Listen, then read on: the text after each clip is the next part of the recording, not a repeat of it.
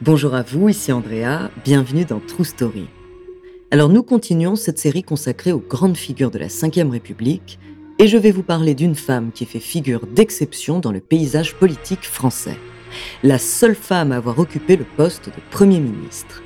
Elle a aussi été députée, maire, conseillère générale, ministre pendant près de dix ans et chef d'entreprise. Malgré les difficultés qu'elle a pu rencontrer du fait d'être une femme, sa carrière et ses engagements ont parcouru le XXe siècle.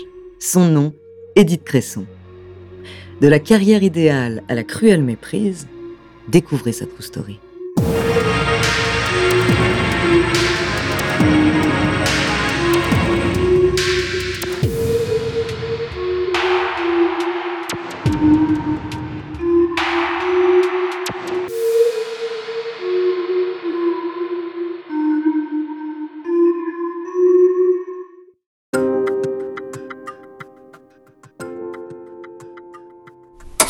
En 1953, Edith a 19 ans. Elle écoute le discours d'investiture de Pierre Mendès France, le président du Conseil. Dans cette allocution, à la fois populaire et intelligente, il s'adresse à la jeunesse avec des mots qui touchent la jeune Edith. C'est son premier émoi politique. Dans la famille Campion, on aime la politique. Son père, un inspecteur des finances, est inscrit à la SFIO, l'ancêtre du Parti socialiste. Sa mère, issue de la bourgeoisie, est plus détachée de la politique. Elle considère que les filles sont faites pour se marier. C'est dans cet environnement cossu que grandit Edith. Vacances à Jersey, nounou anglaise, enseignement privé catholique, amis banquiers ou députés des parents. Mais Edith se sent à l'étroit et s'ennuie. Elle ne néglige pas ses études pour être maîtresse de son avenir et elle réussit avec succès HEC féminine.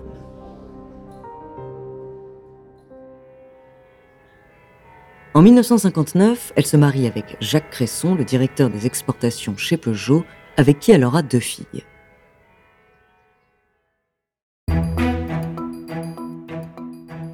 Au milieu des années 60, son ancienne camarade d'HEC, Paulette Decrène, l'enrôle en politique.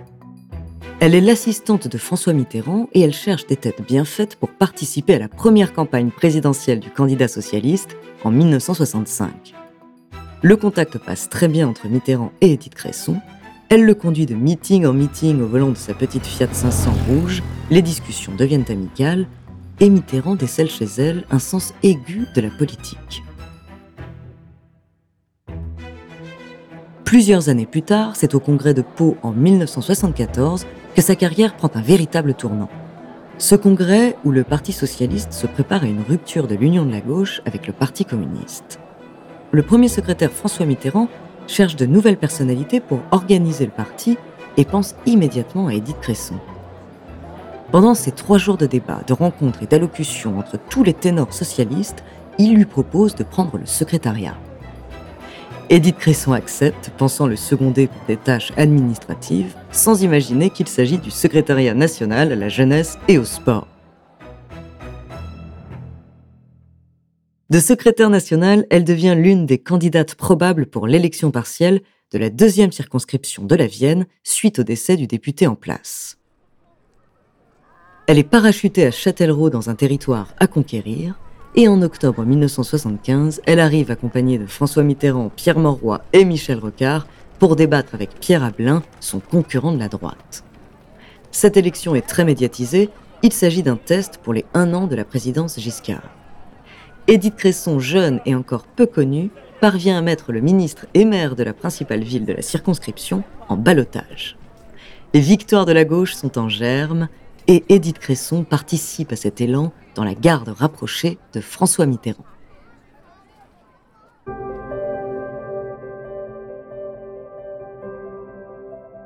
Entre 1979 et 1981, elle est élue députée européenne, mais au moment de la victoire de la gauche, elle sait que sa place est à Paris.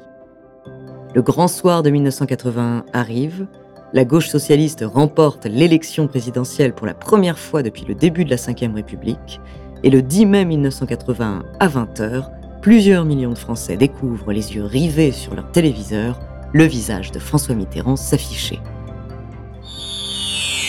5, 4, 3, 2, 1. François Mitterrand est élu président de la République.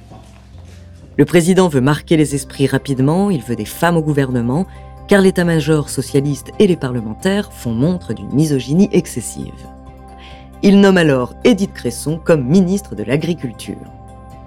Elle est la première femme à se voir confier ce ministère, ce qui est considéré par les dirigeants de la Fédération nationale des syndicats d'exploitants agricoles, la FNSEA, comme une véritable provocation.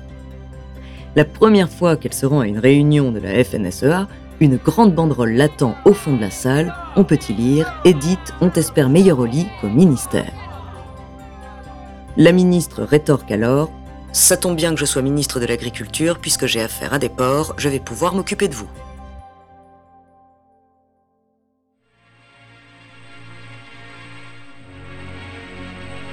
On se retrouve juste après la pause pour la suite de cette histoire incroyable.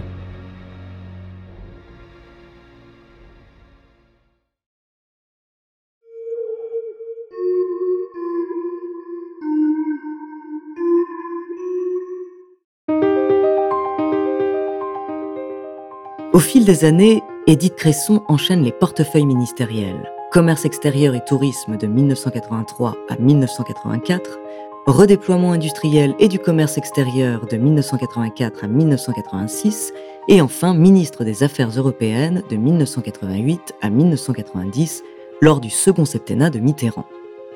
Elle est chargée d'organiser la présidence française de la Communauté économique européenne de 1989 à la mise en chantier du marché unique, mais en octobre 1990, elle se trouve en désaccord avec la politique européenne du Premier ministre de l'époque, Michel Rocard, et démissionne du gouvernement en octobre.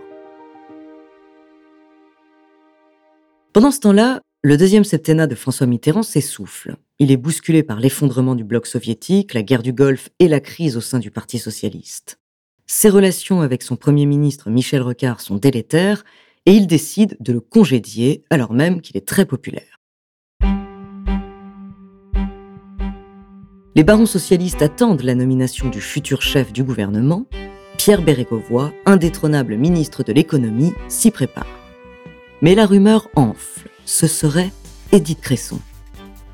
Cette rumeur, elle provient de l'atelier de son couturier, Torrente, où elle est venue en urgence le 13 mai acheter six robes. J'en ai besoin vite, c'est pour Matignon.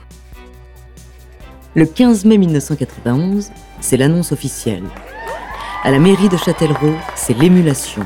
On sabre le champagne, les journalistes s'amassent devant l'hôtel de ville. C'est le début de sa vie de Premier ministre. Édith Cresson a quelques jours pour préparer son discours de politique générale, le grand oral devant les parlementaires. Mais François Mitterrand considère son discours pas bon, une addition de notes d'énarque.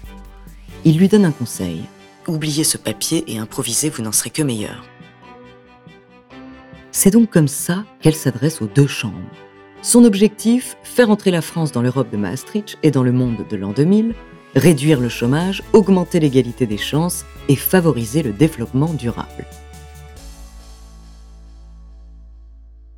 Mais sa prise de fonction est rude. Les hommes en place peinent à se défaire d'un imaginaire du pouvoir où les femmes sont inférieures. Les remarques sexistes viennent de tous bords.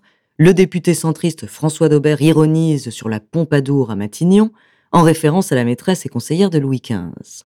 Le député RPR Pierre Mazot compare son discours de politique générale au catalogue de la redoute. Tout y passe, sa voix au perché, sa coiffure rousse qui s'illumine d'argent, ses jambes filmées à la descente de sa voiture, l'Élysée la force à une opération de communication.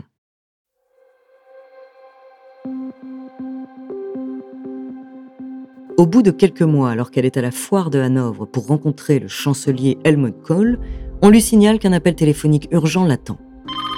Cet appel, c'est Anne Lauvergeon, conseillère de François Mitterrand, qui lui apprend qu'on va la remplacer et qu'elle doit donner sa démission le lendemain.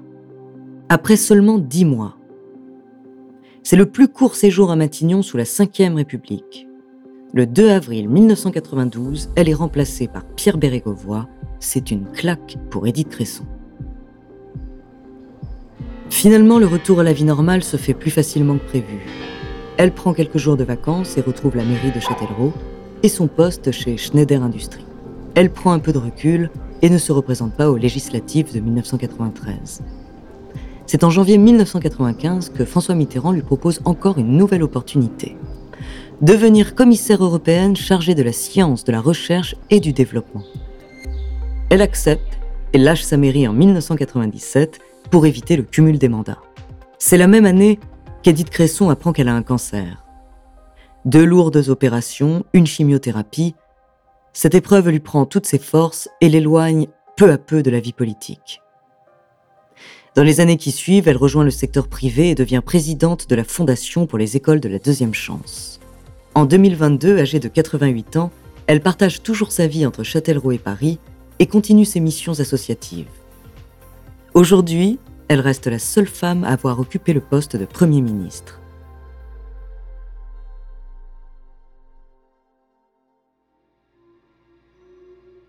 Merci d'avoir écouté cet épisode de True Story. La semaine prochaine, en cette période d'élection présidentielle, je vous parlerai d'une autre grande figure de la Ve République, un orateur hors pair et un vigoureux défenseur des droits. En attendant, n'hésitez pas à nous faire part d'histoires que vous aimeriez entendre en vous abonnant à Amazon Music ou bien sur votre plateforme d'écoute préférée ou alors via la page Instagram ou Twitter de Bababam.